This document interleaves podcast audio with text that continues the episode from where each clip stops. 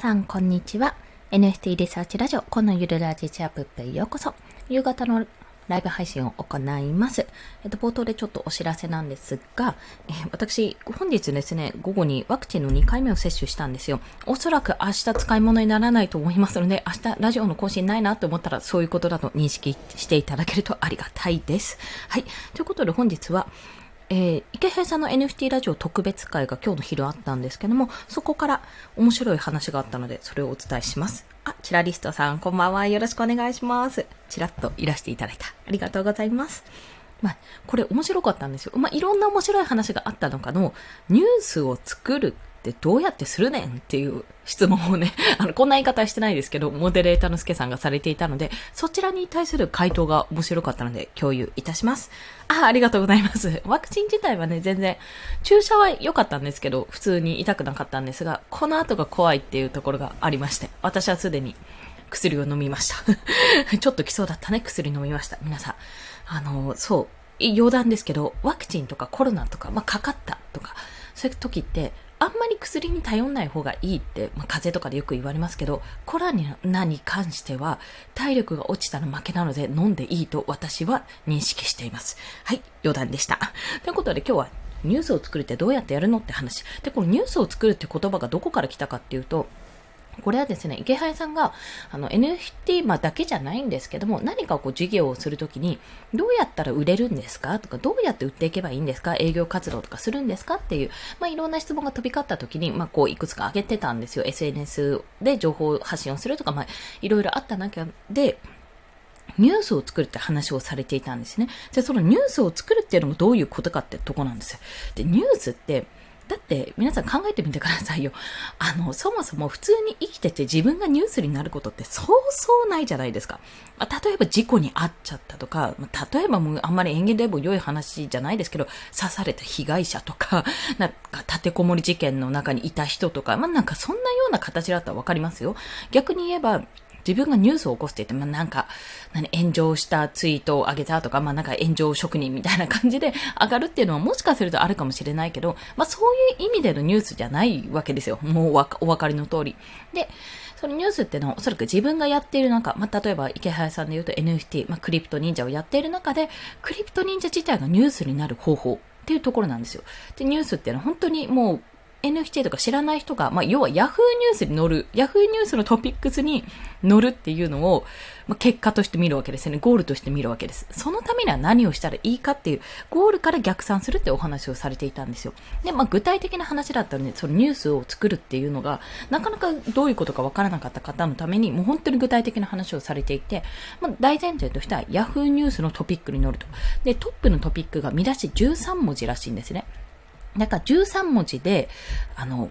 キーワードとしてパッて出るような形に、のニュースを自分で起こすってことなんですよ。で、それは何かというと、例えばの事例で挙げていたのが、まあ、NFT を流行らせたいってことであれば、ヒカキン NFT で寄付みたいな。もうこれ確か13文字以内なんですよ。で、ヒカキンさんってまずパワーワードじゃないですか。そもそもパワーワードで、しかも NFT を買う ?NFT って何みたいな。あ、NFT で寄付か。NFT で寄付、NFT ってそもそも何っていうことも引っかかるし、まあ、ヒカキンさんってワードにいろんな方が反応するし、なおかつ寄付した、どうやって寄付したのっていうところで、だいぶ食いついていくはずなんですよね。まあ、そんな形で、あの、ヤフーニュースの、に乗るような、あの見出しに乗るようなニュースを作っていくってところなんですよ。で、それを、じゃあ自分たちがやるにはどうしたらいいかってところなんですけど、もちろんマイナス面じゃなくてプラスの面でニュースになるわけなんですが、どうしたらじゃなるかっていうのを、じゃああそこに乗るため、あの13文字の見出しの記事に乗るために、じゃあ自分は何をしたらいいかってことを一つずつ逆算するわけです。で、そのヒカキンさん云々のヒカキンさん NFT で寄付って話だったら、じゃあヒカキンさんに NFT で寄付してもらうためにはどうしたらいいかって考えるわけです。そっちの方面でアプローチを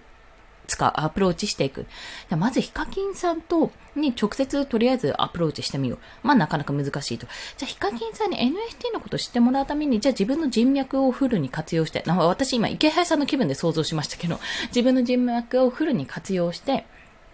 じゃあ、ヒカキンさんと近い人とお話しできるようにしようと。じゃあ、そういう人から NFT っていうのがあるってことをヒカキンさんに話してみてください。でもいいですし、ヒカキンさん自身に、いや、私ちょっとヒカキンさんの NFT アート作っていいですかって提案も全然ありですよね。そういうふうに書いてみて、あの、こういうふうに作るので、それでちょっと NFT として販売してもいいですかとか、あのヒカキンさんに、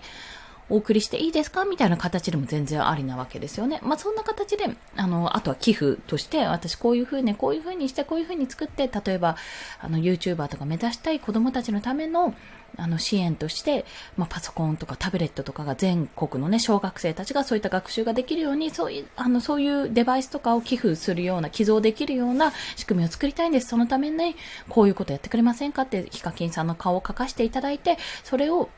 NFT として売って、あの、そのお金をチャリティ、チャリティー寄付としてやってみてもいいですか？みたいな提案もできるわけですよね。あ、やぶちゃんさん、こんにちは。よろしくお願いします。ありがとうございます。今すいません。ブワーって喋ってましたね。私。失礼しました。今日はニュースを作るにはどうやったらいいってことからお話ししまして、まあ、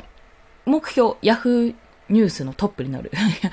ヤフーのトップに乗るっていうのがまず第一で、そのために、結果を考えるんです。どういうことでだったら乗るかなっていう、どういうところだったら興味が湧くか。要は NFT 全然知らない人が、それを見たときに、え、何これすごい気になるっていうニュースってどんなものか見出しを想像するんですね。13文字で思い浮かべる見出し。で、先ほどあの、池谷さんが例に挙げてたヒカキン NFT で寄付っていうのを挙げてたんですけども、で、そこからじゃどうやったらこのゴールに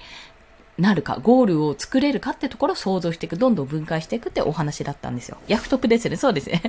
で、これが、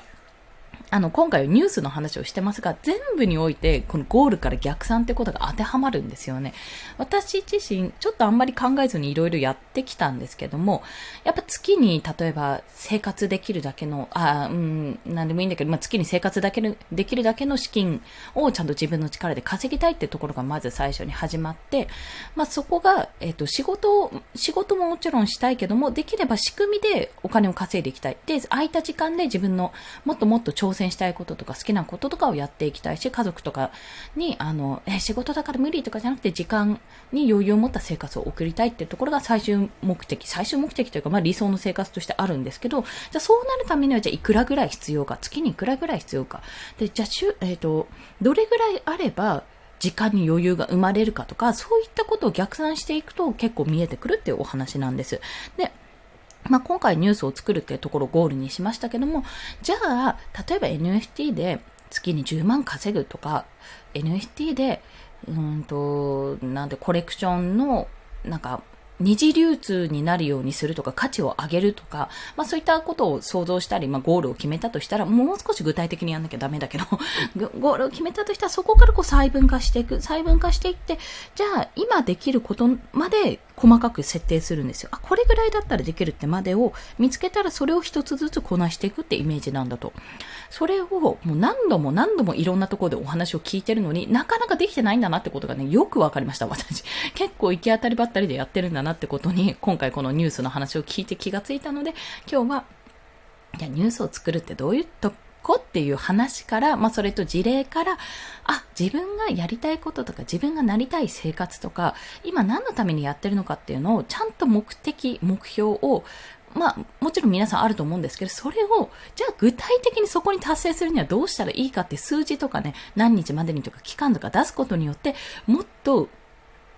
えっと、リアルにというか、もっと芸術感を、現実味を帯びてやってくると思うので、ここをぜひ試した方がいいなっと思ったっていう話です。そうですね、逆算思考ですね。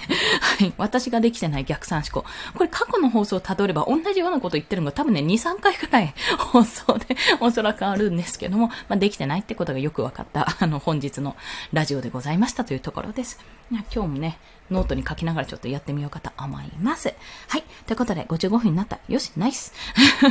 それでは皆さん、今日もお疲れ様でした。あの、冒頭にも話したんですが、あの、ワクチン2回目を打ったので、明日は死んでると思います。なんかラジオ放送されないな、ライブしないなって思ったら、あ、ワクチンね、倒れてんなと思っていただけると幸いです。はい。まあ、そんな感じでぼちぼちと、まあ、長い目で見ながらやっていきましょう。そうですね。繰り返すの大事ですよね。そうなんです。ありがとうございます。優しいチラリストさん。ありがたいです。皆さんも、まあ、明日も明後日も、これからも長い目で見ながらコツコツ頑張っていきましょう。コンでした。では、また。ありがとうございます。